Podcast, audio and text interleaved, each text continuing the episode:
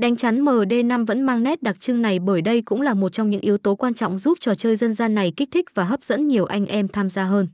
Một bộ bài chắn sẽ có 100 lá biểu thị bằng hình ảnh và chữ số. Nếu xét phần chữ sẽ có hai chữ tương ứng giống với các chất trong bộ bài Tây là vạn, văn và sách. Chữ thứ hai sẽ hiển thị số với 8 con số cụ thể là nhị, tam, tứ, ngũ, lục, thất, bát, cửu.